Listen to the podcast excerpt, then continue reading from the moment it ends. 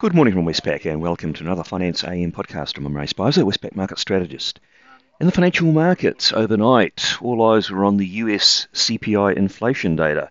It was a bit weaker than expected, but it caused an outsized move in financial markets. We saw bond yields plunging, the US dollar plunging, and equities surging on the result. In the currency markets, the US dollar index is down 1.4% on the day and it sits at a three month low. All the majors rose against the US dollar. The Aussie dollar rose from 63.60 to 64.98 and the Kiwi rose from 58.64 to 59.93, so decent gains there. The Aussie Kiwi Cross didn't do too much uh, overall. Um, it fluctuated between 108.31 and 108.69.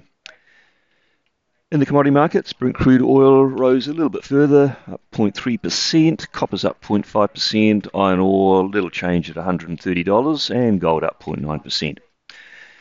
The interest rate markets, we saw some really big moves in the US. The two year Treasury yield fell over 20 basis points from 5.04 to 4.83. and The 10 year yield similarly fell from 4.63 to 4.43%. Uh, that suggests that positioning and expectations in the market uh, were something quite different to the result that we got. Uh, yes, CPI inflation was weaker, but only by about 0.1.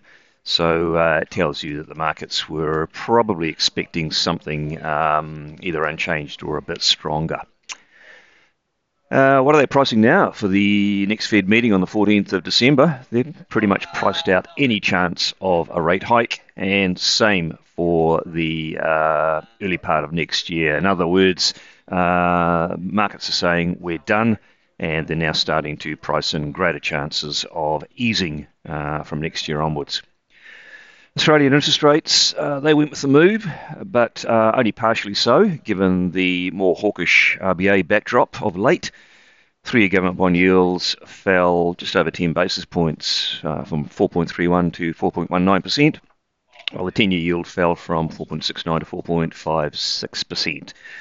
Uh, markets are pricing in next to no chance of another rate hike at the December meeting, but they are pricing in a 75% chance of one by June of next year.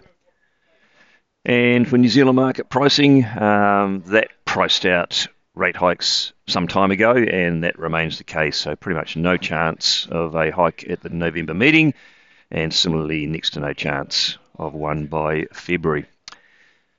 Now, the CPI data in the US overnight, which caused all of those uh, very big movements in the markets.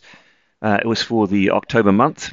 It was 0.1 softer than expectation. So the headline came in at an annual rate of 3.2% against expectations of 3.3. That is, though, a fall from 3.7%. And if you strip out the uh, food and energy bits and get to something approaching a core measure, um, that was 0.2% for the month, 4% annual against expectations of 4.1%. So again, not a big miss, um, suggesting that, uh, yeah, as I say, market positioning and expectations were largely behind the outsized moves. We did hear from a couple of Fed members after the data. Uh, they welcome the progress on inflation, but they're not getting too carried away. Uh, Barkin and Goolsbee both spoke. Barkin saying that uh, yes, the numbers are coming down, but much of it's on the back of uh, reversing these COVID area price spikes. Um, but things like shelter and shelter inflation remain higher than historical averages, and so too does uh, services inflation. So uh, they're not getting too carried away, but welcoming the move, which is in the right direction for the Fed. Now, looking ahead to the day, uh, what's on the calendar? Quite a busy calendar today, globally. Starting with New Zealand, we've got a batch of items for the markets to watch. Uh, electronic retail spending might be a bit softer. We've got the RBNZ's quarterly household expectations survey, which will give us another uh, look at what inflation is expected to do uh, the Reserve Bank will be paying attention to this, so so too should the market. We also get uh, monthly migration, uh, which should remain strong, could indeed uh, see an annual record high, and we get housing data from the REINZ, which uh, should also remain robust. In Australia, we'll get wage price inflation. Uh, Westpac is picking a 1.3% gain for the September quarter. Uh, this will be helped by minimum wage increases. Then further afield, we've got uh, Q3 GDP growth in Japan. In China, we'll have the big monthly data dump for the month of October. Gives us a good update on what activity is doing. Uh, this includes stuff like retail sales, industrial production, fixed asset invest- investment, and more. Then further up in the northern hemisphere, uh, we'll have UK uh, CPI inflation, and in the US, there's more data to come. Uh, we'll have PPI inflation. Uh, which you would think would be moving in the same direction as the CPI, i.e., lower. Uh, we also get October retail sales activity.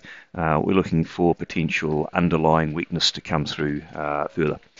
So, uh, big and busy data calendar for markets to digest today, suffice to say, likely to cause further volatility in the markets. and I shall wrap up there and be back again same time tomorrow morning. Thank you very much for listening.